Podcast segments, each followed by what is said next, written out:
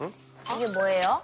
이게 이제 초등학교, 중학교에서 쓰는 학교 생활 기록부인 것 같은데. 어, 네. 두뇌는 명석하나 충동적이며 침착성이 떨어진, 리더십이 강하나 품행이 불량한 친구들과 어울림.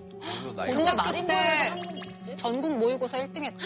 와, 오, 진짜 이거, 이거 상진이 아니야? 네. 어? 제가 하얀금 박진 아니에요. 아니, 저건이 아니야? 어, 진짜로. 타약 폭발 사고를 일으켜 장기간 입원. 어? 타약 건의가 있었어.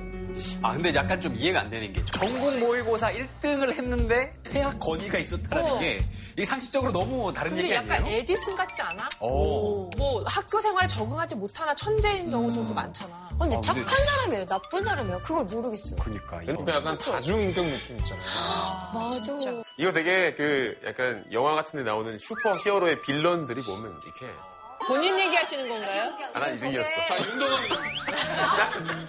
난 이등이었어. 자, 지금 어쨌든 서로에 대한 의심만 커지고 있는데 대체 누구의 생기부인지 공개해 주시죠. 빠밤. 어, 뭐야? 누구야? 아, 저? 알겠다. 얼굴 보니까. 이용진 씨네. 라고 하고 우리가 있어. 어, 뭐야? 와. 와. 와, 마린보이 나오신다. 박지혜.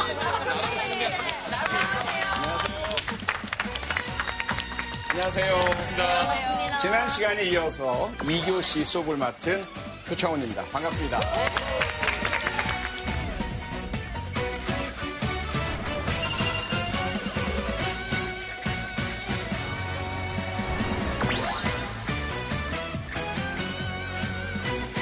한 번 그래도 나오셔서 그런지 네. 오늘 음. 되게 더 멋지게 하고 오신 것 같아요. 음. 셔츠 색깔 아, 진짜 잘 어울리지 않나요? 음. 네, 멋있습니다. 빌란이라면서요? 네.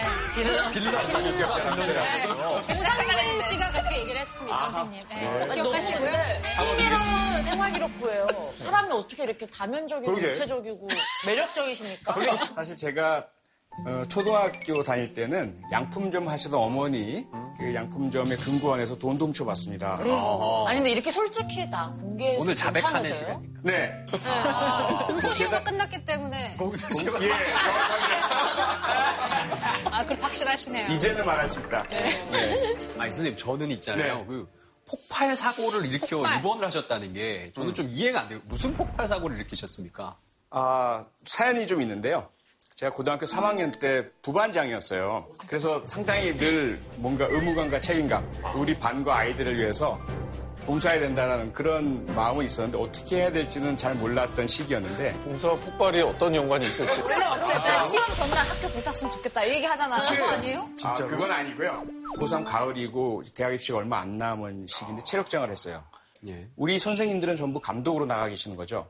어, 교실에서 자율학습을 하는 겁니다. 예. 고삼 가을에 얼마나 지쳐 있습니까, 다들. 음. 뭔가 저는 부반장으로서 예, 예. 이 지친 친구들을 위해서 예. 뭔가 해야 되겠다. 어. 뭔가.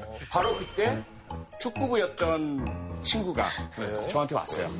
야야, 창훈아, 우리 체육실에 경경 화약이 이만큼 있어. 어. 그거 가지고 우리 한번 우리 아이들 좀 놀래켜줄까? 재밌게 해줄까? 아, 재밌게 해줄까? 그 순간 저는 어 괜찮은 부자이긴데 간단하게 작은 걸 만들었어요. 근데 이 경경 화약이 엄청나게 우리 예상보다 폭발력이 셌습니다. 아~ 제 손에서 그게 터졌는데 어머, 어머 손에서요? 예, 난리가 났죠. 어머, 얼마나 그 소리가 컸냐 하면 어머. 가스 폭발 사고가 난 줄 알고 어떤 분이 일일이 신고를 했고요. 학교 건물의 정반대쪽의 운동장 끝에서 네. 턱걸이 하던 한 친구는 그 소리를 듣고 떨어졌어요. 어. 그 선생님은 괜찮으셨어요? 아니, 저는 세 손가락이 완전히 거의 너덜너덜한 상태가 됐고 여러 차례 피부 이식 수술을 받아야 했거든요. 어, 저는 오른손으로 하는 어떤 지문 인식 스마트폰 이런 건 절대로 안 돼, 작동을 안 합니다. 어머, 지문이 출입, 없으세요? 기록도, 예, 지문이 나오지가 않아요. 어, 아이고. 아, 끝에 조금만 있고 다 파열이 돼서. 아, 어떡해. 그래서 이걸 보면서 늘 저의 사고, 잘못 음. 계속 상기하고 착하게 잘 살자라는 거. 선생님께서 이렇게 어, 지난 과거 얘기, 학창시절 얘기해 주시는 게 아무래도 지난번에 힌트를 주셨던 이번 주 주제와도 관련이 있을 것 같은데요. 네, 정확합니다.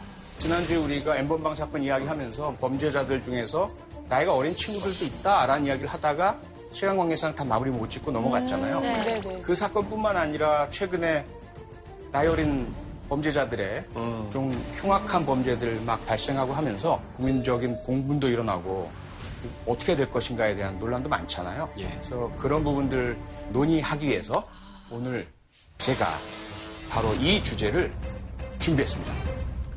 소년 범죄 막는데 온 마을이 필요하다.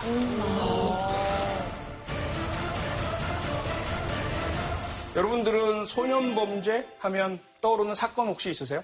지난주 주제와 관련해서 그 N번방이나 이런 동영상 공유 이 채팅방에 네. 미성년자들이 그렇게 많대요, 지금. 음. 네. 실제로 예. 최초로 그 피의자로 지금 고발돼 있는 강훈. 네. 그 사람도 미성년자인데 최초로 얼굴 나왔잖아요. 신상 공개가 됐죠. 네. 예. 저는 네. 예전에 제가 찍었던 영화 소재기도 했는데 어. 미량 여중생 네. 아, 성폭행 사건이 떠올랐어요. 너무 아픈 사건이죠. 너무 끔찍했어요. 그런 네. 사건들 중에서 한 몇 가지를 추려봤습니다. 말씀하셨던 아. 이천사 년 미량 여중생을 대상으로 한 집단 성폭행 사건 정말 끔찍한 사건이었습니다. 경찰이 확인한 가해자만 총 사십사 명인데요. 그들이 여러 학교의 남자 고등학교 삼 학년생들, 대부분 열여덟 살이었죠. 그리고 피해자는 중학교 삼 학년이었습니다. 일 년간에 걸쳐서 집단적으로 계속해서 성폭행을 저질렀던 엄청난 끔찍한 사건이었고요. 이천십칠 년 얼마 되지 않았습니다. 기억하실 겁니다. 어, 에스엔에스에 한 어린 여학생이 무릎을 꿇고 머리 피를 철철 흘리면서 예, 폭행당하고 네, 너무... 가해자들이 만 십삼 세에서 십사 세까지 총 일곱 명이었고요. 그리고 여러 가지 깨진 유리도 있었고요. 맞아, 맞아, 강목도 맞아. 있었고 쇠파이프 뭐 별의별 걸 사용해서 정말 가혹한 집단 폭행을 저질렀던 사건입니다. 얼마 전에 발생한 열세 살 어린이가 차량을 몰고 뺑소니 쳤던 사건인데 결국은 배달 아르바이트를 하면서 어렵게 어렵게 학비를 모으던 학생인데 사망하고 말았죠. 이 끔찍한 사건들, 과연 처벌은 어땠을까요? 밀항 사건들 저 사십사 명. 어? 단 한 명도 형사처벌을 받지 않았습니다.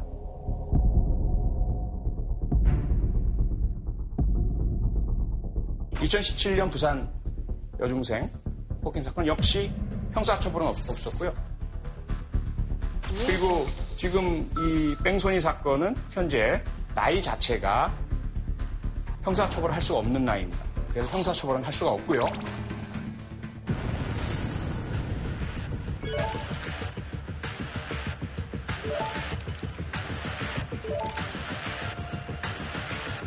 근데 사실 이 사건들 보면은 실수라고 보기에는 너무 너무 참혹한 일, 일이잖아요. 그리고 누군가의 인생을 정말 잔혹하게 망쳐놓은 그런 상황인데 근데 이렇게 처벌을 받지 않는다는 게 좀 이해가 안 가긴 하거든요. 그러다 보니까 국민들께서도 같은 충격을 받으셨고 음. 분노하셨고 이게 뭐냐, 이게 다 소년법 때문이다. 음. 소년법 없애라. 막 이런 목소리가 크게 나온 거 아니겠습니까? 네. 근데 정확히 소년법이라는 게 얘기만 많이 들었고 근데 정확히 어떤 법인지 잘 모르거든요. 네. 바로 그러한 궁금증을 많은 분들이 공유하고 계신 것 같아요. 소년법. 소년법, 소년법 얘기는 많이 하고 소년법 때문에 저런 흉악범죄자들이 처벌 안 받는다고 하는데 도대체 구체적으로 정확하게 소년법이 뭐야? 네. 그래서 오늘 이 시간에 차이나는 클라스에서 정확하게 한번 정리를 해드리도록 네. 하겠습니다. 네. 네. 우선 소년법에 적용이 되는 소년이라는 용어. 소년. 아직 완전히 성숙하지 않은 어린이를 뜻하는 용어입니다. 그럼 소년법은 무엇이냐? 이러한 미성숙한 어린이들을 위해서 별도로 마련된 형사사법에 대한 규정, 이렇게 이해하시면 될 것 같아요. 예를 하나 들어드릴게요. 처음에 제 딸아이가 태어났을 때 너무너무 이쁜 거예요. 그래서 가까이서 야, 요 쪼물쪼물거리는 이 생명체 도대체 뭐야? 이렇게 하, 하고 있으면 갑자기 손가락으로 제 눈을 툭, 툭, 툭. 뭐예요? 어, 콧구멍 상해. 폭행이네, 상해. 상해죄 아니에요, 상해죄. 저도 오늘 찔리고 왔는데. 어. 그쵸? 네, 안경 안으로 찔러놓더라고요. 그러니까 그런 그 상해 범죄를 우리는 어떻게 해야 됩니까? 범죄. 범죄예요? 범죄가 아니죠. 따님한테. 소년법이 없다면 어. 어쨌든 수사가 이루어져야 되고 기소가 신문을 해야 돼요. 옹알옹알하는 아이한테 어. 당신 이름 모시고 주소 모시고 하신 거 아니에요, 지금? 그렇기 때문에 소년법이 생긴 거죠. 아. 그 연령을 얼마까지로 할 거냐라는 네. 것이 핵심입니다. 아. 그래서 기준은 딱 하나인가요? 그냥 나이? 나이죠. 나이 아. 하나입니다. 아. 예.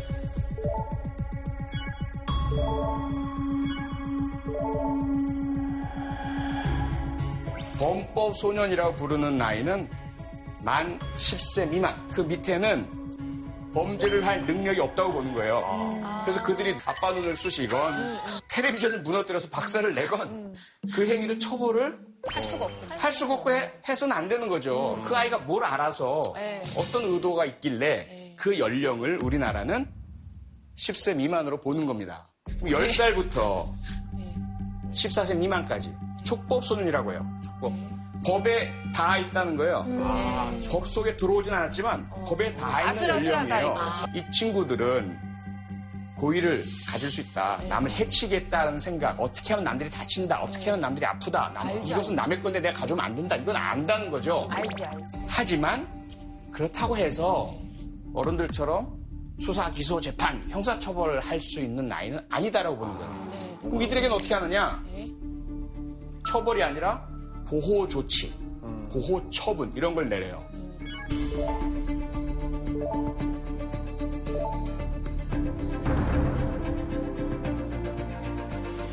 그 다음에 이제 십사 세부터 십구 세 미만까지의 연령은 형사처벌은 가능해요. 십사 세 이상이 되면 경찰에서 검찰로 보내요. 음. 그럼 검찰에서 이 사건을 살펴보고 두 가지 중에 하나를 선택을 합니다. 형사처벌을 할 수도 있는 나이니까 형사법원에 보내서 형사처벌을 받도록 어린, 어른처럼 그런 선택을 할 수가 있고 이걸 기소라고 하죠. 기소를 하지 않고 열네 살 미만의 촉법소년처럼 소년법원이나 가정법원으로 보내는 결정을 할 수도 있어요. 이것은 기소라고 하지 않고 송치라고 해요. 그냥 보낸다는 의미예요. 소년 교도소를 가든지 소년원으로 가는 건데 네. 그 둘의 차이는 뭐예요? 교도소 역시 소년법에는 성인과 함께 수감하지 못하도록 규정하고 있어요. 아... 교도소는 교도소인데 성인들과 함께 있으면 뭘 배우겠습니까? 아, 그렇네. 또 다른 그렇죠. 범죄를 어, 배울 수도 있고 범죄 방법. 음. 그렇죠. 소년원은 범죄를 자, 다시 저지르지 않도록 하는 교정, 어, 교육시설 이렇게 음, 이해하시면 될 것 같아요. 교정시설. 그래서 그 나이 또래에 맞는 수업도 받고요. 직업훈련도 받고. 음. 다른 나라의 상황은 어떤지가 궁금합니다. 다른 나라도 어떤 기준으로 소년법을 만들었는지. 음. 앞서 제가 형사 미성년자라는 용어를 사용했잖아요. 네. 형사처벌을 받을, 받지 아, 않는 아니, 연령.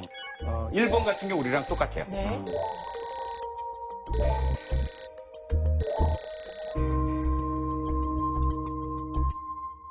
형사 미성년자 이런 부분들을 왜 어떻게 그렇게 나누냐는 중심적인 철학과 사상이 음. 결정을 하는데요. 영국이나 미국 같은 경우 보시면 좀 다르잖아요. 어떤 사상을 가지고 있냐면 국친 사상이라고 해요. 음. 국가가 부모다. 그렇죠. 정확합니다. 그래서 만약에 부모가 자기 역할에 실패할 경우 그때는 국가가 이어받아서 그 역할을 해야 한다라는 거예요. 우리가 대신 부모처럼 벌을 주겠다. 보호해주기도 하고 여러 가지가 들어가 있고 벌만 들어가 있는 건 아니고요. 그래서 국가의 그런 아동에 대한 개입이 훨씬 더 폭넓고 일찍 일어나고 광범위한 것이 영미법계예요. 어, 독일, 오스트리아 쪽은 주로 교육이라는 입장에서 접근합니다. 교육? 아직까지 덜 성숙하고 덜 발달한 아이들의 문제니까 음. 교육이라는 것을 중심으로 해서 그래서 교선, 교정하고 개선을 하자라는 거죠. 그래서 우리는 이러한 교육형 중심의 소년법 체계를 개수했고요. 제일 조에 보면 소년이 건전하게 성장하도록 돕는 것을 목적으로 한다.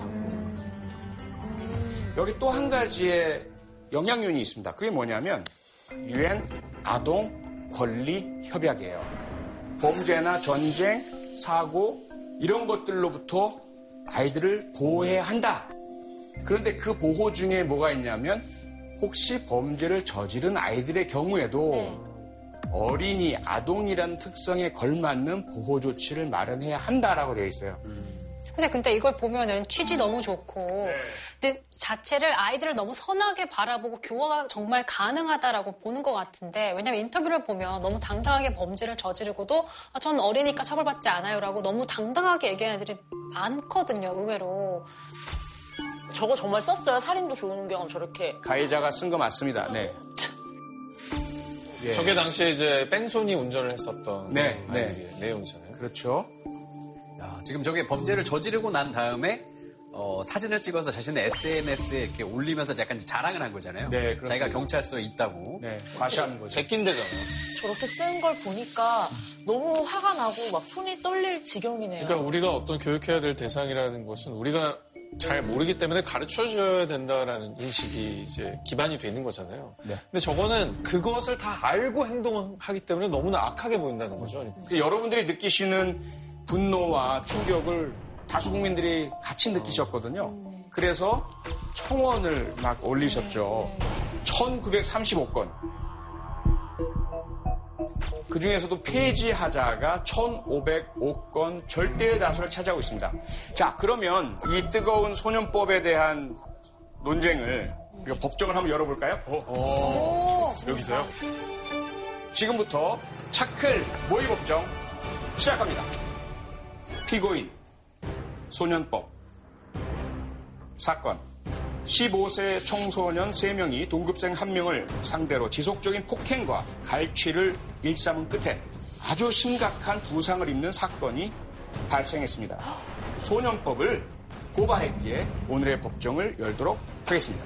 존경하는 재판장님, 청소년들의 강력한 범죄 비율이 매년 늘어나고 있습니다. 죄를 저지르면 법을 받는다는 인식이 있어야지 범죄 예방 효과가 있고, 그래야지 더 많은 아이들이 그걸 보고 일벌백계 저렇게 하면 나도 큰일 났구나 보고 배웁니다. 그러함으로 소년법을 폐지해야 합니다. 홍 변호사님 고개 끄덕이지 마세요. 맞습니다. 폐지, 폐지, 폐지. 저도 모르게. 청소년 강력범죄가 늘고 있다는 건 사실 일부 언론의 선정적인 보도로 인해서 나오고 있는 거고요. 실제 통계는 보여주시죠. 소년법은 유지가 돼야 된다고 생각을 합니다. 소년법에 따라 감형을 해준다고 가해자가 반성할까요? 오히려 어린 나이를 무기로 죄의식 없이 더 큰 범죄를 저지르고 있습니다. 현행 소년법은 효과가 없다는 게 이미 입증된 거 아닙니까? 효과 없습니다. 이해 있습니다. 죄 지은 사람 처벌 받아야죠. 하지만 우리가 벌을 준다는 건 이 범죄를 발생시키지 않게 하기 위한 예방이 가장 중요한 거 아니겠습니까? 엄한 처벌이 오히려 재범 시기를 앞당겼다라는 조사 결과가 있습니다. 엄벌은 우리 듣기에는 속 시원할 수도 있지만 오히려 범죄자를 키우는 지름길이 될 수도 있습니다. 그래서 소년법은 꼭 필요하다고 주장하고 싶습니다. 가해자만 청소년인가요? 피해자 역시 청소년이 대부분입니다. 맞습니다. 만약 처벌받지 않은 가해자와 같은 지역에서 마주치고 생활해야 한다면, 혹시나 그 뒤로 또 보복을 당한다면 실제로 그런 일이 일어나고 있습니다. 용서는 피해자가 하는 것이지 법이 하는 것이 아닙니다. 도대체 누구를 위한 법인가요? 소년법은 유죄가 분명합니다. 이쪽으로 또 오시네. 자, 다른 분 정말 말을 잘하네요. 최후 변론 해주시기 바랍니다. 피고인 측 최후 변론 하겠습니다. 피해자를 구제하는 것은 국가가 나서서 해결해야 할 문제입니다. 가해자를 처벌한다고 피해자의 상처가 완전히 회복되는 것은 아닙니다. 맞습니다. 사실 국가가 피해자를 보호해주는 시스템을 조금 더 강화해야 하지, 소년법은 무죄가 확실합니다. 네? 옳소. 아닙니다. 자, 여러분 모두 너무너무 잘하셨고요. 돌아오게 해주세요. 그러니까요. 일단 이미 유니콘 강을 건넜습니다. 네. 네. 유비콘. 유비콘이라고. 유니콘이요? 오늘 유니콘 같은데요. 언니, 루비콘, 루비콘. 자, 다음 법정에서는 홍진경 씨. 제발. 자, 양측 모두 서로를 존중할 의미를 담아서 박수 한번 주시죠. 하다 보니까 선생님, 네. 사실 마음은 저쪽에 있었는데 맞아요. 그래도 지숙 씨의 의견에 좀 약간 공감을 했었던 건 네. 가해자에게 어떤 가해를 한다기보다는 예. 우리가 피해자를 어떻게 음. 더 보호해줘야 될지에 대한 음. 생각도 해야 된다는 말은 정말 와닿았어요. 근데, 네, 네. 근데 저는 그 말이 와닿지가 않는 게 음. 나한테 피해를 끼친 그 범, 범죄를 저지른 사람이 어떠한 벌도 받지 않는다는 건 피해자한테 더 큰 상처예요. 저는 사실 약간 유지를 하는 게 맞다. 네. 폐지할 일은 아니다. 네. 근본 취지에 일단 깊이 공감하는 바가 있기 때문에. 네, 저는 폐지보다는 개정이 맞는 개정이었죠. 부청원 선생님의 개인 의견은 어떠신지. 음. 궁금합니다. 이거 궁금하다. 네. 사실 저는 우선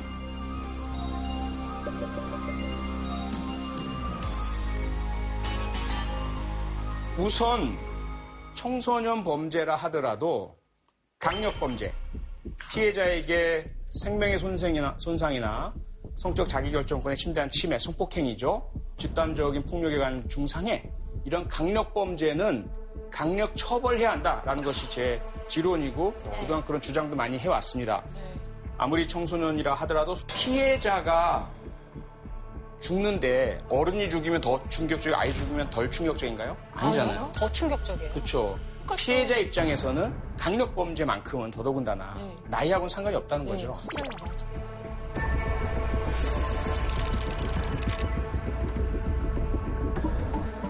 어떤 경우엔 청소년이 굉장히 꽤 높은 처벌을 받는 경우도 좀 봤거든요. 그럴 때는 어떤 경우인 거예요? 재판부의 그냥 자의적인 판단에 따라서 그렇게 왔다 갔다 하는 거예요? 한번 실제 사례들을 한번 봅시다. 앞서도 우리가 살펴봤죠. 미량 집단 성폭행 사건 같은 경우에 사십사 명의 그 제가 이런 표현을 쓰는 거 좀 양해 부탁드립니다. 짐승 같은 그 인간들, 그 어린 중학생에게 한 짓들을 보면 그런데 그들은 형사처벌도 받지 않았고 전과 기록도 없었어요. 십사 세 이상의 청소년에게는 얼마든지 형사처벌할 수가 있어요. 그럼에도 불구하고 이루어지지 않았습니다. 이게 말이나 되는 겁니까? 말도 안 돼.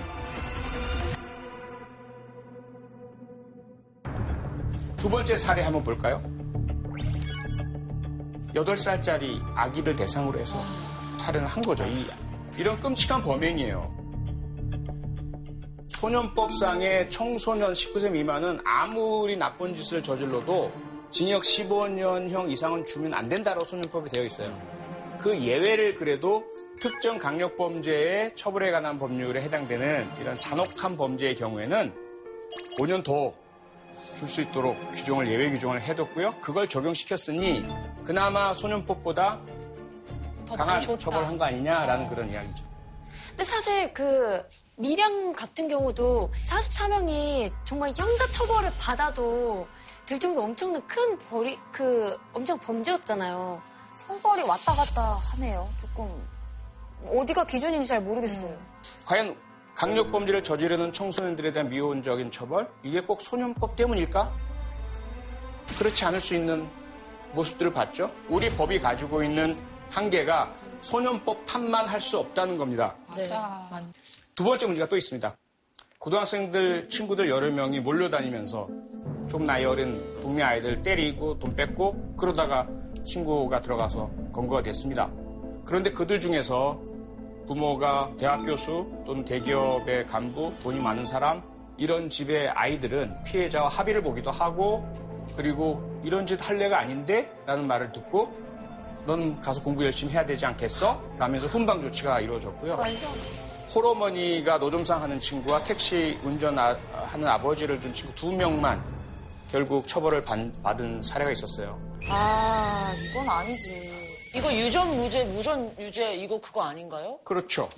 왜 그러냐면 소년법상의 선도, 조건부, 기수유예라는 제도 때문입니다.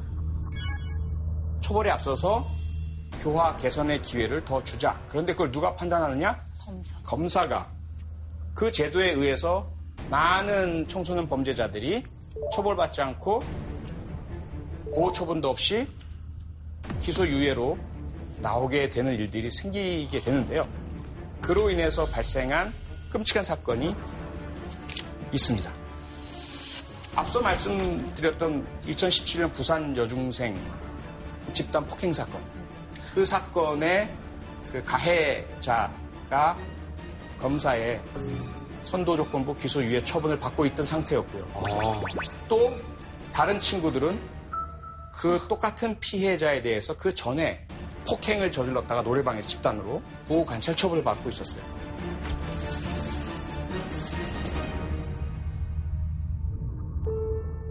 검사가 사안을 살펴보고 조사를 한 뒤에 처벌보다는 교화 개선을 위해서 마련한 것인데 오히려 그것이 보복 폭행으로 이어지고 더 심각한 피해로 이어진 사례가 된 거죠. 이건 너무 안타까워요. 법에 허점이 있는 것 같아요. 그때는 어떻게 됐나요? 그, 이, 이때는 정말 가중처벌을 해야 될 것 같거든요. 원래는 그래야만 하죠. 네. 하지만 소년법에는 가중처벌 조항이 없어요. 매 건 하나하나가 별도로 처벌받도록 되어 있었고 이천십칠 년의 경우에도 역시 다시 소년원에 가는 보호 처분을 받게 되었죠. 그러니까 그 가해자인 소년을 보호하는 건 좋은데 그럴 거면 피해자를 위한 해결책들이 더 많이 촘촘하게 섬세해져야 될 것 같아요. 맞습니다. 그 부분이 허술한데 청소년만 보호하고 있는 거잖아요, 지금. 자, 그럼 한번 봅시다. 계속해서 우리가 관심을 갖게 되는 건 피해자가 너무 억울하다. 그렇죠? 네. 피해자를 위한 정의는 과연 무엇일까?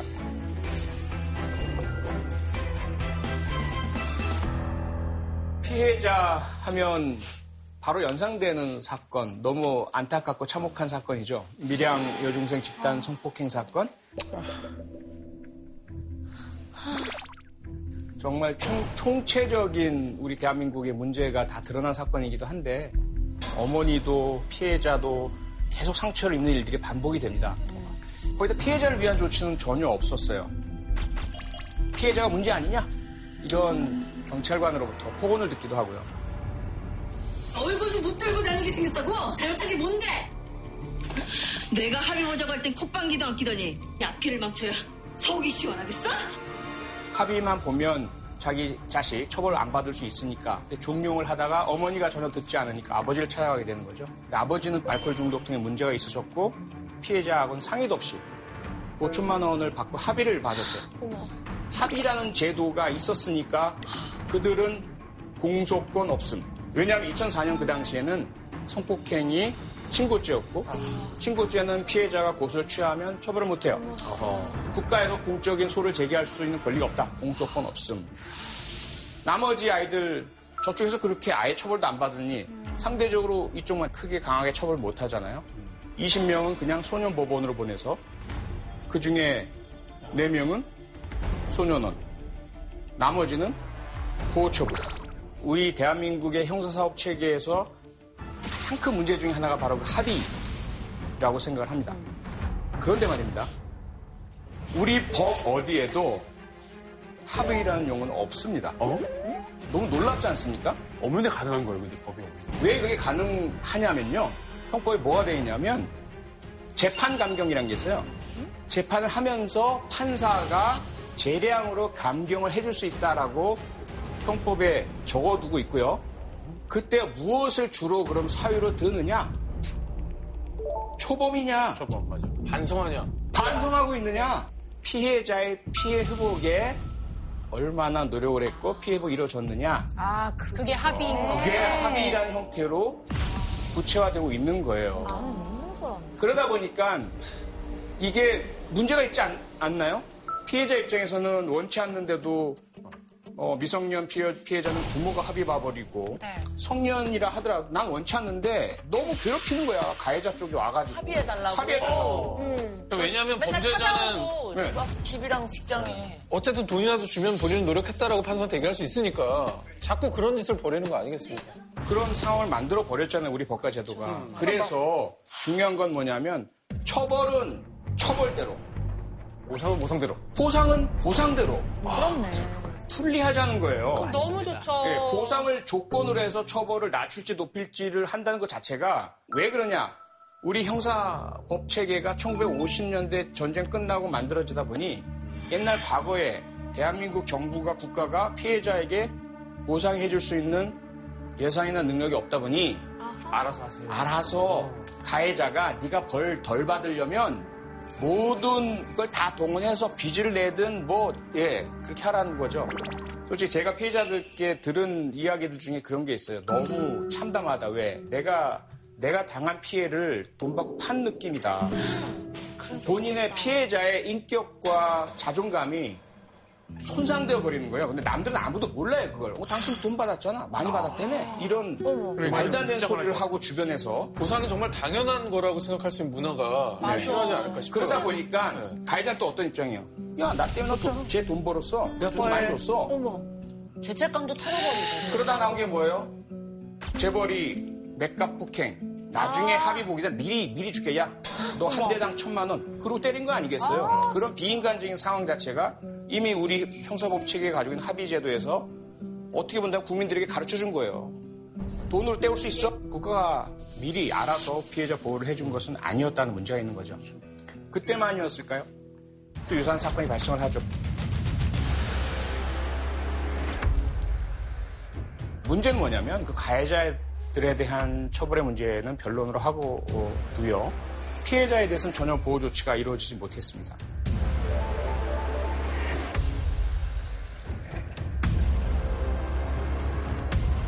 당연히 신고가 되고 알려졌으면 이 아이들이 조치가 이루어졌겠지 했는데 눈앞에서 또 왔다 갔다 하는 모습이 보이게 되었고.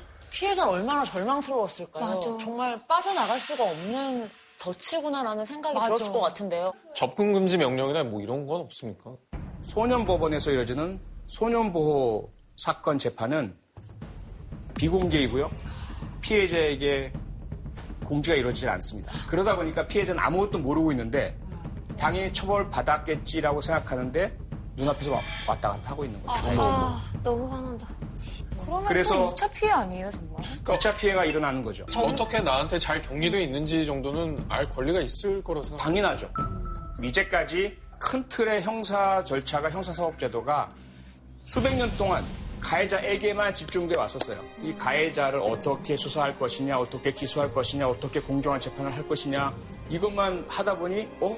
그동안 잊고 있었던 피해자가 완전히 방치돼 있었고 우리 이, 삼 차 가해에 시달리고 있네라는 걸 발견하게 되면서 이제야 뒤늦게 피해자를 위한 조치들이 형사사법 체제에 들어오기 시작을 했는데 소년보호 사건은 별도로 뚝 떼려, 떼어져 왔잖아요. 이거 역시 누구에게 초점이 맞춰져 있어요? 가해자. 가해자에게. 가해자의 나이가 어리고 아직 발달 단계이고 미성숙하고 초범이고. 교화개선 가능성이 높고 이것을 통해서 어떻게 하면 범죄한 문제 이걸 해결할까만 초점을 맞추다 보니 누가 빠져 있고 잊혀져 있어요? 피해자. 피해자가, 피해자가 잊혀져 있고 빠져 있는 미성년자였던 피해자는 심지어. 그러니까요. 그러니까 오히려 성인 피해자는 그래도 형사사법체제에서 조금씩 관심을 두고 있지만 더 중요하고 더 관심 갖고 더 보호해야 할 미성년 피해자. 피해자는 전혀 보호조치를 안 취하고 있었던 것이 분명히.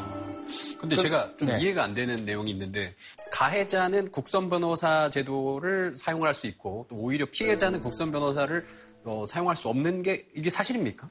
네, 원칙적으로 사실이고요. 변호인이라는 것 또는 변호인의 선임을 받을 권리, 변호인의 조력을 받을 권리 이게 우리나라 형사소송법상의 피의자, 피고인의 권리로 되어 있습니다. 예. 피해자에 대한 조항은 없어요. 아니, 왜죠? 피해자는 뭐 인권이 없나요? 왜 그러냐면 어, 이 형사사법제도 자체가 피해자를 국가가, 검사가 대신해서 싸워준다라는 개념으로 되어 있다 보니 청소년, 특히 범죄 사건의 피해자들은 국선 변호인을 선임할 권리가 없는 상태로 방치가 되었던 거죠. 그래서 지금 소년법 개정 논의가 일어나면서 법무검찰개혁위원회에서도 피해자를 위한 그런 접근금지 명령, 피해자를 위한 국선 변호인, 피해자를 위한 보호 조치들을 더 강구하라고 권고를 해두고 있는 상태예요. 그럼 이제 그렇게 되는 거예요? 국선 변호사 선임할 수 있게 된 거예요? 권고가 백 퍼센트 이행되지는 않겠죠? 권고를 했기 때문에 이제 어떻게 하는지는 이십일 대 국회에서 보셔야 될 것 같아요. 관심 가져주시고 아... 이 차이나는 클라스 시청자 여러분들과 함께 과연 이십일 대 국회가 일 제대로 하는지 이 법무검찰개혁위원회에서 권고한 이 중요한 사항, 피해자를 위한 이게 법으로 만들어져야만 하죠. 선생님 사실 음. 국회에 남아서 좀 법안을 통과시켜서 그렇게 나오시면 어떡합니까? 지금 이 시국에 선생님. 저는... 왜 나오시는 거예요? 도대체 너무 안타깝습니다. 죄송합니다. 선생님 그런데 네. 혹시나 이 해외에는 이런 그 보상금 관련된 제도가 또 따로 있나요? 해외. 네. 피해자로 하여금 겪게 해서는 안 된다라는 것이 어, 처음 나타난 게 뉴질랜드예요. 음. 전 세계에서 최초로 국가가 범죄 피해자에게 보상을 하자. 그렇게 되면 가해자와 합의 이런 거 할 필요가 없잖아요. 아, 너무 좋네요. 너무 좋네요. 가해자 너는 처벌만 받아. 어, 피해자에 대한 보상? 우리 국가가 책임질게. 그러니까 아니 근데 제가 범죄를 저질렀는데 왜 내 세금으로 그거를 그것도 그렇네. 이렇게, 이렇게 또 그래서 범죄자에게 범죄세를 부과합니다. 아, 합리적이지. 어이, 좋습니다. 나 이천권이면 돼. 잘 뽑아 줬네. 이게 뭐가 다르냐면요. 있는 놈들. 가해자, 피해자의 일 대일 매치가 아니에요.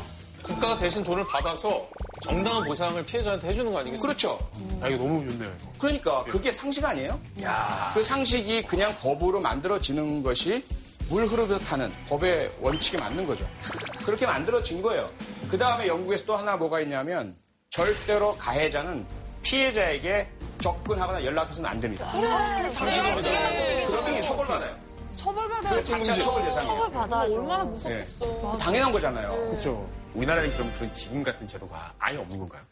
생겼습니다. 어. 하지만 실제로 우리가 아까 살펴봤던 사건, 부산 여중생 폭행 사건, 그나마 이천십칠 년 상당히 우리 사회가 피해자의 관심을 갖게 된 때 일어난 사건이잖아요. 그때 네. 그 참혹하고 엄청난 트라우마가 일어나는, 신체적인 것뿐만 아니라 정신적인 상담 치료도 오랫동안 해야 되잖아요. 네. 보상금은 육백삼십육만 원입니다. 너무 적다. 그 다음에 미량 성폭행 사건, 이 경우는 과연 국가로부터 피해 보상 얼마나 받았을까요? 국가 피해 보상금은 영. 전혀 없었습니다. 와. 저는 국가의 피해 보상이 아니고 소송을 해서, 네. 민사소송을 해서 받은 손해배상 금액이고요. 아직까지 우리는 예산 중심으로 운영이 되고 있어요. 그러다 보니까 재원이 한계가 있어요. 그러니까 일 년에 쓸 수 있는 피해자 지원 기금을 정해놔.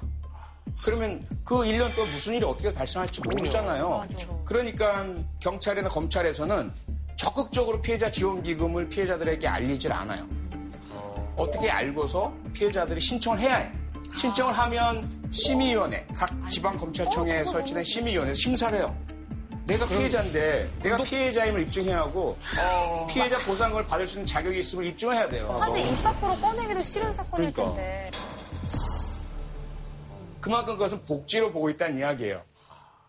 잘못을 인정한 국가가 피해자에게 죄송합니다. 피해자에게 이것을 충분치 않겠지만, 그래도 우리가, 우리 국가의 예산 여력상, 피해에 대해서 국가의 실패 부분에 대해서 보상을 드리겠습니다라는 것이 아니란 거죠. 가련한 피해자에게 국가라도 조금 도와주고 싶은데 다른 데서 도움 받았어? 그럼 우리는 줄 필요 없어. 이런 태도인 거죠. 선의로 생각한 거군요. 예. 처음에 철학과 접근 방법부터 우리는 논의해 본 적이 없어요. 그냥 외국에서 하고 있으니까 하라 하라 요구 받으니까 국회에서 얼렁뚱땅 법 만들고 도대체 왜 국가가 범죄 피해자에게 보상금을 주는지 이해하지 못한 상태에서 제도가 운영되고 있는 겁니다.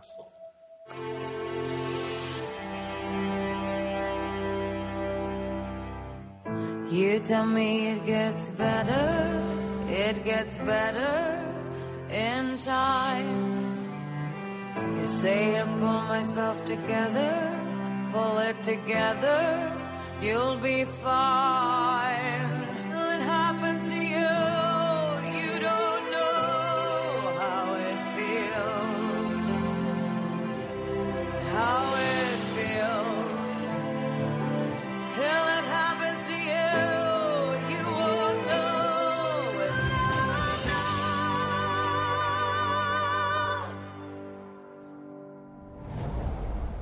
이런 어떤 피해자의 얘기를 들으면 네. 사실 마음이 무거워지는 게 애초에 이런 일 자체가 없었다면 얼마나 좋았을까 맞아, 생각이 들거든요. 맞습니다. 사전에 방지만 할 수 있다면 얼마나 좋겠느냐라는 생각을 갖게 되고요. 실제로 범죄 사건을 들여다보면 방지할 수 있었네라는 생각을 자꾸 갖게 되는 거예요. 제가 경험상 확신을 갖게 된 것은 뭐냐면 모든 소년 범죄에는 그 전에 신호를 보내는 전조 증상이 있다라는 거예요. 여러분 혹시 하인리히 법칙이라고 들어보셨나요? 아.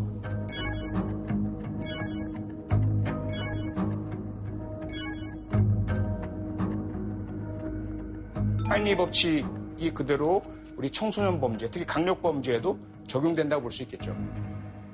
사례를 한번 볼까요? 이 사건 기억하실지 모르겠어요. 이천일 년 조금 오래됐는데요. 뭐야? 어느 아파트에서 발생한 끔찍한 사건이에요. 열한 살 어, 소년이 무참하게 흉기에 난자당한 시신으로 발견이 됩니다. 정말 잔혹한 어, 강도살인마구나 뭐 이렇게 생각을 했었는데 알고 봤더니 이 사건은 정말 잔혹한 어, 강도살인마구나 뭐 이렇게 생각을 했었는데 알고 봤더니 이 사건은 열네 살짜리 형이 도끼로 자기 동생에게 저지른 사건이었어요. 그리고 그 친구는 동생을 살해하고도 불안하거나 공포를 느끼거나 어이 나 큰일 저질렀네 라는 그런 감정보다는 더 죽여야지 그래서 피를 다 씻고 깔아입고 가방에 도끼를 넣은 채 밖으로 나가서 추가 피해자를 물색하다가 어머. 검거가 됐습니다. 왜 그런 걸까? 어떻게 이럴 수가 있어요? 어떻게 이럴 수가 있을까요? 네, 어떻게? 누가 시킨 거예요? 아니, 게임 중독 이런 거. 여러분이 생각하는 게 바로 그 당시 언론이 따라가던 방식이에요. 누가 시켰겠지? 누가? 게임이. 뭔가 다른 요인이 있을 거야. 어떻게 열네 살짜리 중학생이 자기 뜻대로 그렇게 할 수 있겠어? 음. 우리 인간은요. 내가 잘 이해하지 못하는 위험 상황에 있을 때 불안과 공포를 느끼게 됩니다. 그래서 빨리 내가 납득하고자 하는 그런 욕구에 의해서 누군가 툭 제시를 하면 그걸 상당히 다 받아들이는 경향들이 대중심리가 형성이 돼요. 음, 결론을 빨리 내려고. 예, 그래서 어, 그럼 안심하잖아요. 맞아. 어, 게임 중독이래. 어, 우리 아이는 게임 중독 아니야. 아. 그게 괜찮을 거야. 음. 쟤는 그 정도로 엄청나게 게임에 몰입했었나 보다. 음. 게임만 막으면 되겠네. 음. 이렇게 되는 거죠. 아. 괜히 엄하게 게임 뭐 스크린 뭐제 해가지고. 근데 과연 게임이 그렇게 막 순간에 괴물로 바꿔버릴 수 있는 힘이 게임에게 있을까요? 아니에요. 저도 게임 얼마나 많이 하는데요. 이 학생의 전조 증상은 뭐였을지가 너무 궁금해지는데요. 있었어요, 여러 가지. 미리 위험을 알 수 있는 전조 증상들이 있었습니다. 학교에서 자기소개를 쓰잖아요. 군대 갔다 와서 살인을 마음껏 즐기는 것이 내 계획이에요.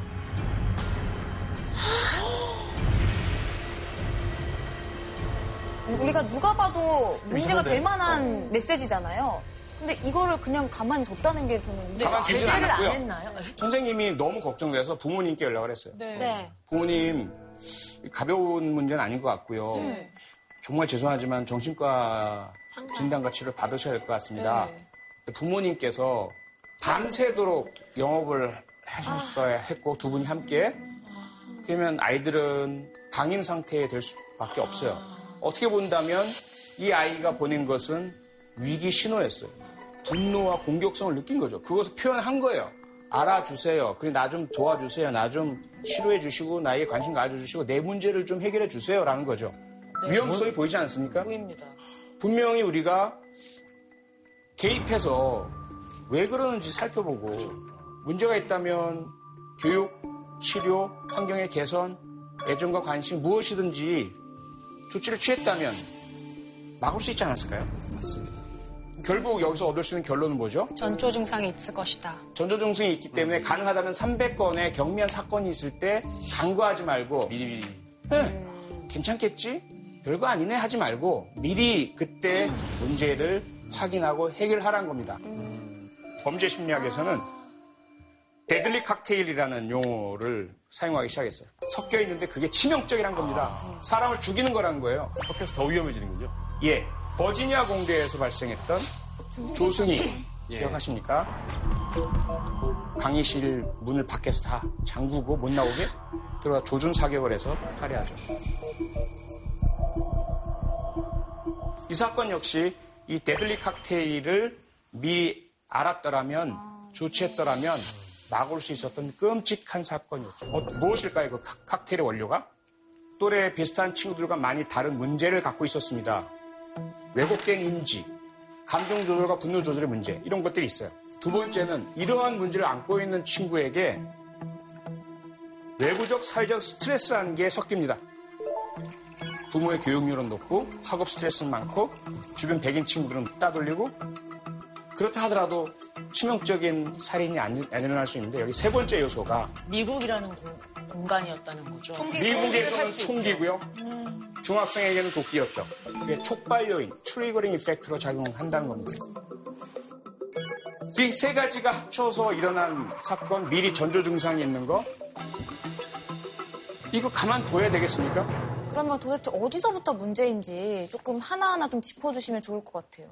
조승이나 열네 살 중학생이나 모두 첫 출발은 가정에서부터. 가정이구나.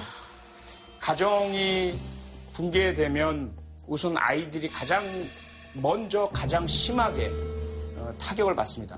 과연 얼마나 그런 가정 붕괴가 어, 소년 범죄로 이어지느냐 역으로 한번 조사를 해봤어요. 소년 범죄자들을 대상으로 해서 그들이 아동 학대 경험이 있느냐 조사를 해봤더니 우리나라의 경우입니다.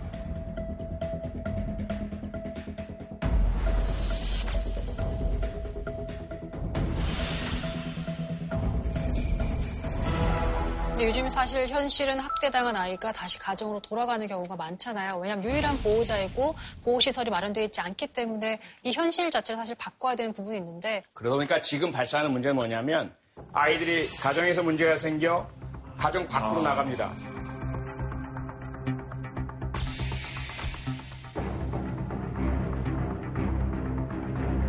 아이들이 보호받아야 할 가정과 학교를 이탈해서 먹고 사는 거는 또 자기들끼리 가정을 꾸며요.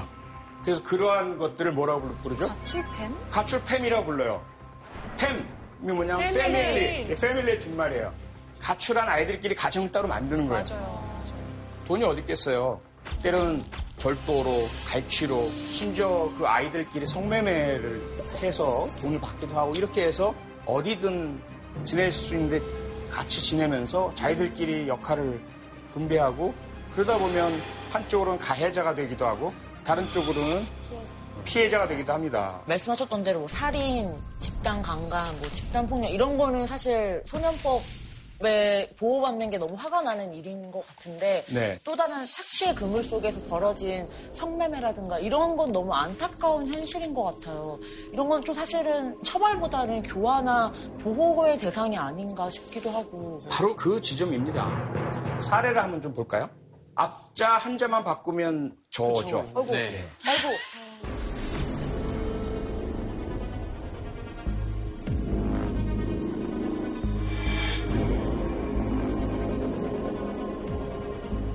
표창원과 신창원 무엇이 다를까?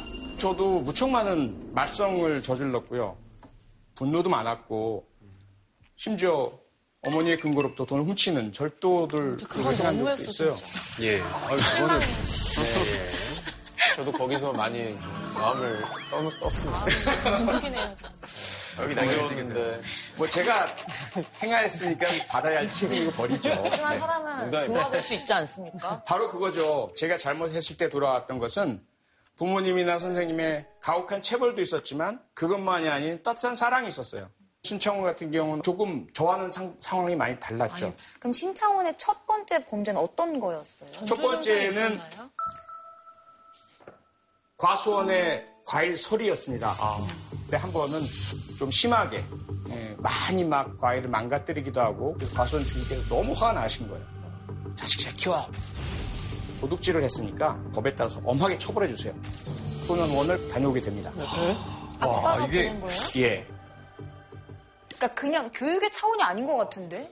아버지는 바늘도둑이 소도둑 되지 않는 길이라고 생각을 하셨을 테고 와. 소녀는 다녀와서 마을에서는 친구들의 부모님들은 창원이랑 놀지 마. 음. 아, 낙인이 되게 시켰을 것 같아요. 너무 어린 나이에. 예. 그리고 학교도 갈 수도 없고 그때 그냥 범죄적인 생활을 하게 된 겁니다.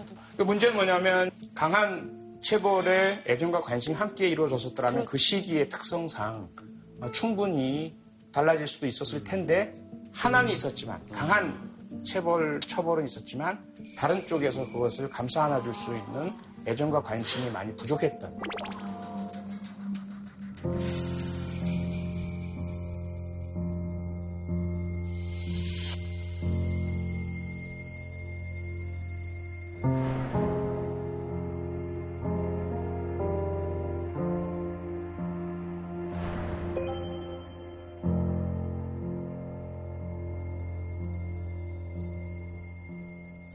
소년 범죄를 막고 예방하기 위해서 만든 곳이 소년원일 텐데 신창원은 거기서 뭐 동료도 만나고 낙인도 찍혀서 굉장히 불우한 삶을 지금까지 보내고 있잖아요.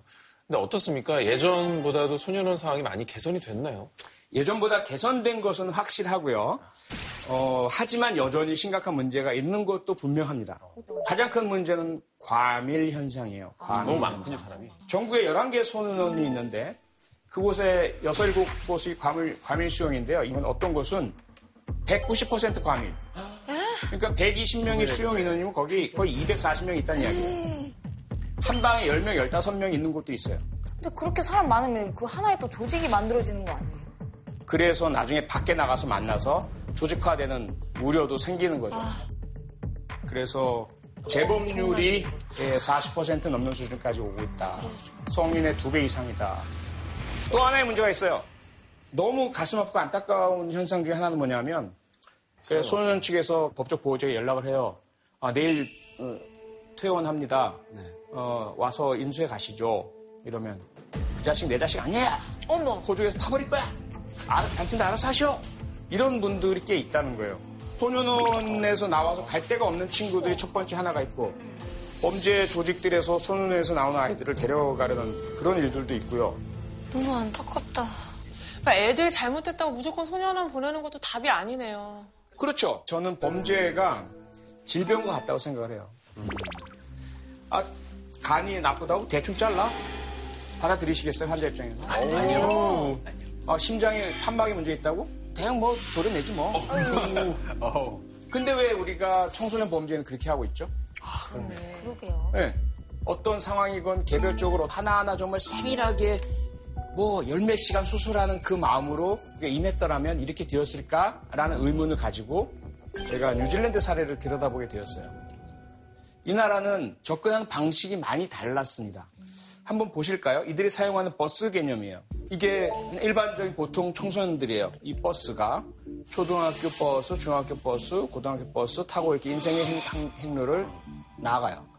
근데 이들 중에서 이 길이 아니라 이 버스를 타는 친구들이 있어요. 범죄나 일탈을 하게 되는 친구들인 거죠. 제일 처음에 어, 이들이 범죄를 저질러서 가게 되는 첫 정류장, 처음 만나는 가정. 대개는 경찰. 아, 그렇죠? 음. 예. 그럼 처음 만났을 때, 네. 이 나라를 어떻게 하기로 했냐면, 최대한 많은 숫자를 이 단계에서 다음 단계로 가지 않고 사다리를 놔줘서 자기 또래가 원래 있어야 할 자리로 돌려보내자. 아. 그래서 나온 게 뭐냐면, 폴리스 다이버전이라고 합니다. 경찰 단계에서의 대안적인 조치. 일탈 청소년 범죄 청소년의 특성을 잘 아는 청소년 범죄 전담 경찰관이 있어요. 아, 그 사람은 같아요, 처벌이나 수사보다는 경찰이 할 수 있는 이 아이에게 적합한 조치를 취해서 이 사다리를 만들어줍니다. 학교에서 싸움꾼 잭, 얘는 말썽꾸러기예요. 청소년 범죄 전담 경찰관이 쫙 조사를 실시해봤어요. 그랬더니 놀랍게도 얘가 시력이 무척 나쁜데 안경을 안 쓰고 있었어요.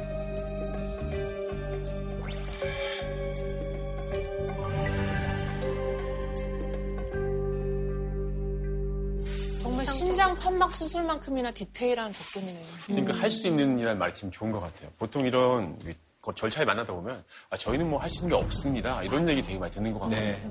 그런 정성이 들어간 거죠. 음. 그래서 가능한 한 필요 최소한도의 숫자만 다음 단계로 넘겨요.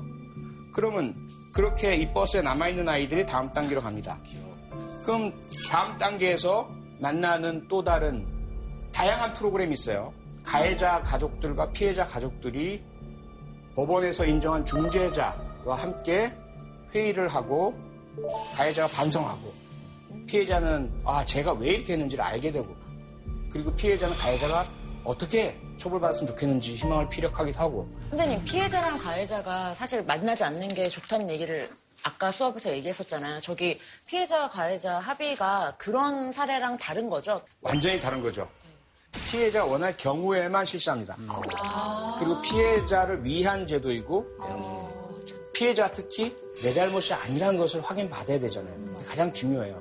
그런데 이런 제도가 없을 때는 모든 것이 다 물음표로 남아있어요. 음. 저놈이 나한테 왜 그랬지 몰라요. 제가 나중에 나한테 보복하지 않을까 두려워요. 과연 음. 쟤는 반성하고 개과천선 했을까?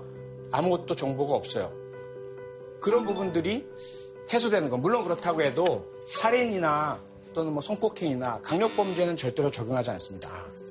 이렇게 하면서 피해자는 치유받고 또 가해자는 적절한 조치를 받으면서 다음 단계로 안 넘어가고 역시 사다리를 타고 자기가 있어야 할 그 또래들의 교육과 문화복지 상태로 돌아갈 수 있도록 해주는 그런 프로그램을 상당히 많은 조직 인력과 사회적인 참여로 만들어서 운영하고 있어요. 그래도 또 안 되는 경우도 있는. 그럼 여전히 타고 있는 이 버스는 다음으로 어, 넘어갑니다.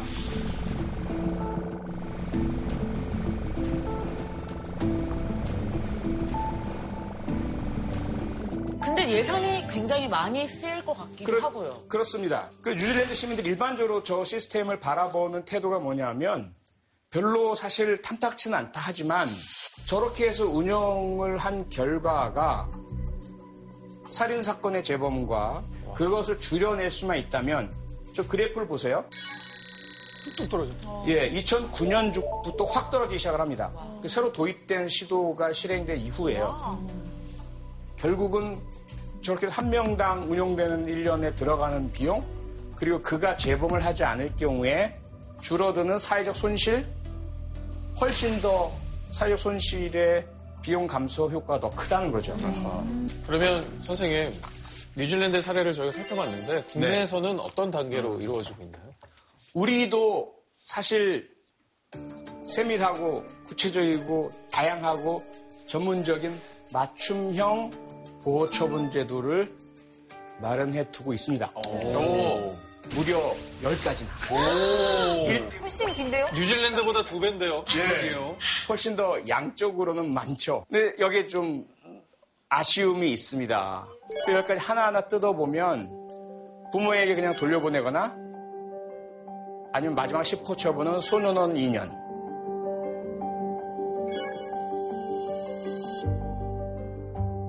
보호 관찰이 대단히 중요하고 잘 이루어져야 될 거 아니겠습니까? 네. 근데 구체적으로 뭐예요? 보호 관찰이라는 것은 말 그대로 보호하면서 관찰하는 겁니다. 음. 그래서 보호 관찰을 하는 분, 보호 관찰관이 중요하죠. 범죄를 저지르지 않도록 조건들을 붙이기도 해요. 음. 피씨방 가지 말 것 또는 음. 뭐. 한 달에 한 번씩 보호 관찰소에 와서 음. 교육을 받기도 하고. 중요한 건 뭐냐면 숫자가 너무 부족해요. 아. 그래서 한 분당 현재 평균 보호관찰해야 할 대상자가 백십이 명. 네? 어. 어. 이게, 이게 관리가 가능할까요? 보호도 안 되고 관찰도 안 될 것 같은데. 한 달에 그러니까. 한 번 봐도. 레인보우 일곱 명에도 매니저가 세 명 정도 못하는데. 그래도 보호관찰이 잘 안 됐죠. 아, 어렵죠. 연애 할 거 다 하고. 맞네. 원래 진짜 이렇게 어렵지. 그래서 법무부에서는 가능하면 한 달에 한 번 이상은 꼭 만나라. 음. 그리고 한 번에 십 분 이상은 꼭 면담을 해라. 이런 지침과 규정을 내리곤 있지만 그것마저도 힘들다는 이야기죠. 근데 사람을 더 뽑는다는 건 결국 예산 문제인데 예산은 없으니까 또 이런 상황이 일어나고 있는 거잖아요. 자, 예산 얘기가 나오셨는데 대한민국이 가난한 나라인가요? 한 해 예산이 얼마 얼마 정도 될까요? 예산 많을 것 같아요. 많죠. 일 년 대한민국 예산이 오백 조가 넘습니다. 오백 조. 오백 조요? 그 전 세계에서 지디피라고 하는 총생산 규모만 보면 십일위, 십이위 이 정도 해당되는 아주 정말 대단히 잘 사는 국가입니다. 근데 그런 어, 국가가 가지고 있는 부와 약자들 혹은 위험 요소들 여기에 대한 우리 예산의 투입이 균형을 맞, 맞추고 있나? 이게 좀 문제인 거죠. 대한민국에서 발생하고 있는 청소년 강력범죄 때문에 얼마나 우리가 손실을 보고 있을까? 오천칠백팔십삼억 정도다. 그럼 예를 들어서 한 천억 원 정도? 뭐 오분의 일도 안 되는 그 정도를 들여서 저 예산을 막을 수만 있다면. 어, 어떤가요? 천억 쓸 가치가 있지 않나요? 어, 당연하죠. 네. 근데 그러한 접근을 우리는 아직까지 하지 않고 있는 것이죠. 그 소년원 친구들이 한번 저한테 요청을 한 적이 있어요. 한번 와달라. 그래서 한번 관심을 가지고 들여다봤어요. 네. 그랬더니 소년원에서 아이들이 먹는 한 끼 식사에 들어가는 비용. 네. 천팔백구십삼 원. 서울 지역의 고등학생의 한 끼 급식비가 오천사백삼십 원에서 오천칠백육십 원 어. 사이입니다. 삼분의 일도 안 되는 거죠. 삼분의 일도 안 되네요. 삐뚤어지고 싶을 텐데. 예. 절대 안 될 것 같아요. 기법 한줄도 못 써먹고. 처음에 제가 이제 국회에서 저 문제를 제기하면서 소년원의 급식비를 대폭 향상시켜 달라라는 요구를 했을 때 사실 욕을 먹을 각오를 많이 했어요. 네. 워낙 청소년 강력범죄에 대한 비난 여론도 강하고 음, 저 강력 처벌해야지 뭘 먹는 것까지 신경 써줘 이러실까 봐 그럼 요건 먹자 저건 너무하지 않냐라고 했는데 의외로 반응들이 아니 그래도 밥은 음? 제대로 먹여야지 그래서 우리가 정말 제대로 사회적 논의만 붙이면 꼭 처벌 강화만이 아니라 정말 그 전 단계에서 할 수 있는 교화 개선을 위한 예산 투입도 사회적 여론 지지를 받을 수 있겠구나라는 그런 확신을 가졌어요. 그러니까 결국엔 저 아이들이 갖고 있는 마음의 상처를 잘 치유하고 교화하는 것이, 그러니까 가해자를 위한 것이라기보단 결국엔 피해자들을 위한 것이고 또 더 큰 피해를 막는다라는 취지로 그치. 설득을 하면 좀 더 좋아지지 않을까 그런 생각이 들어요. 바로, 바로 그겁니다. 예. 당연히 이 단계에서라도 붙잡고 바꿔야 하고 그게 가능하다라고 보는 거죠. 음. 그리고 이 단계를 놓쳐버리게 되면 이십사 세 이상의 성인이 되었을 때 뇌 발달도 멈추게 되거든요. 음. 바꿀 수 있을 때 바꾸자라는 거죠. 그러면 국가에서 할 수 있는 최대한의 예산 확보를 하되 여기에 매칭되는 사회의 기여와 노력도 있어야 되겠죠. 그래서 이것을 어떻게 할까를 역시 고안하고 생각해낸 것이 영국이에요. 정부에서 기본 예산을 대고요. 여기에 기업이 투자를 합니다. 그럼 그 성과에 따라서 재범 방지 효과, 감소 효과가 나타나면 그만큼의 성과급을 지급을 해요. 어, 제가 이천십이 년에 영국 런던 중북부 지역에 있는 한 프로젝트를 방문을 했었어요. 음악을 하시는 분이 밴드를 통해서 내가 청소년 범죄자를 교화하겠다라는 아. 이제 프로젝트를 냈고 당, 이게 당선이 돼서 운영이 이루어졌던 곳이에요. 왔을 때 그냥 둔대요. 아무 말 없이. 음. 그럼 악기들이 있으니까 처음에는 뭐 뚱하게 가만히 있다가 심심하기도 하고 호기심도 생기니까 그냥 가서 자기들이 예, 막 그냥 드럼을 두드리기도 하고 기타, 기타를 퉁기기도 하고 막 그러다가 어, 아저씨 이거 할 줄 알아요? 그러면 이제 어, 너희들이 정말 제대로 하고 싶으면 이게 쉽진 않다. 음. 힘들고 어렵고 상당히 오랜 기간 노력을 해야 되지만 훈련하고 해서 나중에 청소년 밴드 경연대회에서 입상을 합니다. 그렇게 하나된 경험과 어떤 했던 성취감이 그를 네. 그전과 다른 존재를 만들 것 같아요. 그렇죠. 오. 그 프로그램을 통해서 그 다음에 계속 추적을 해봤더니 범죄를 저지르지 않고 재범이 일어나지 않더라라는 거죠. 그러한 이제 성취들이 어, 이루어지는 방식이었고요. 네. 사실 중앙정부만 너무 혼자서 노력할 게 아니라 이런 협업을 통해서 더 좋은 결과를 도출할 수 있도록 많은 분들이 관심을 갖고 노력할 필요가 있어 보여요. 맞습니다. 우리는 흥도 많고 전문가도 많고 역량이 뛰어난 민족 아닙니까? 한번 청소년 범죄에 우리 관심을 갖기만 하면 가능하다는 것이, 것이 제 생각이 믿음입니다. 어, 저는 진짜 처음에 진짜 처벌을 더 강하게 해야 되고 어, 처벌만이 답이다 뭐 이런 생각이 들었어요. 수업을 들으면서. 네네. 근데 처벌뿐만 아니라 우리 모두의 세심한 관심과 따뜻한 사랑이 필요하구나라는 걸 또 느꼈고 맞아요. 또 그런 시스템을 잘 만들기 위해서는 우리 선생님께서 또 그런 시스템을 잘 만들기 위해서는 우리 선생님께서 선생님께서 다시 돌아가시는 건 어떨까 또 그런 생각도 좀 많이 드는 시간이었습니다. 네. 그래서 제가 처음에 네. 이, 이 강좌의 주제를 네. 소년범죄 막는데 온 아. 마을이 필요하다라는 필요하다. 것으로 선정한 아. 것이었습니다. 이제 이해가 되네요. 그렇죠? 네. 살짝 이것을 조금 바꿔보면요. 한 아이를 키우는데 온 마을이 필요하다. 우리가 익숙하게 알고 있잖아요. 네. 네. 아이 한 명을 제대로 키우려면 온 마을이 협력해야 하듯이 소년 범죄를 막는데도 한 기관 또는 국가만의 그런 노력이 아니라 우리 모두의 관심과 참여와 노력이 필요하다라는 말씀으로 오늘의 강의를 마치도록 하겠습니다. 고맙습니다. 연예인과 매니저. 예술하시는 분은 맞는 것 같죠? 진짜 연예인인가? 어머, 여기 나와도 돼요? 저희는 국정교사의 구호활동가입니다. 항생제 한 번 먹으면 좋아질 염증 때문에 만약에 열 명의 아이들이 걸리면 여덟, 아홉 명이 죽어요. 아니 항생제 하나리면 나을 염증이 상당히 위험할 것 같은데. 저 국경 너머에서 폭탄 소리도 들리기도 하고 트럼프 쪽으로 다가가니까 총 이렇게 갖다 대고서 접근 금지. 병원을 공격한 사건이 있었다고 들었거든요. 산부인과 병동으로만 가가지고 거기서 총격을 스물네 명이 사망을 했고. 목숨을 내놓고 봉사를 하시는 거네요. 이걸 지속하시는 이유가 뭘지가 너무 궁금합니다. 의사라는 직업으로 도와줄 수 있는 사람이 굉장히 많구나. 조금 더 소외받고 고통받는 사람에 대한 활동이 아닌가 싶습니다.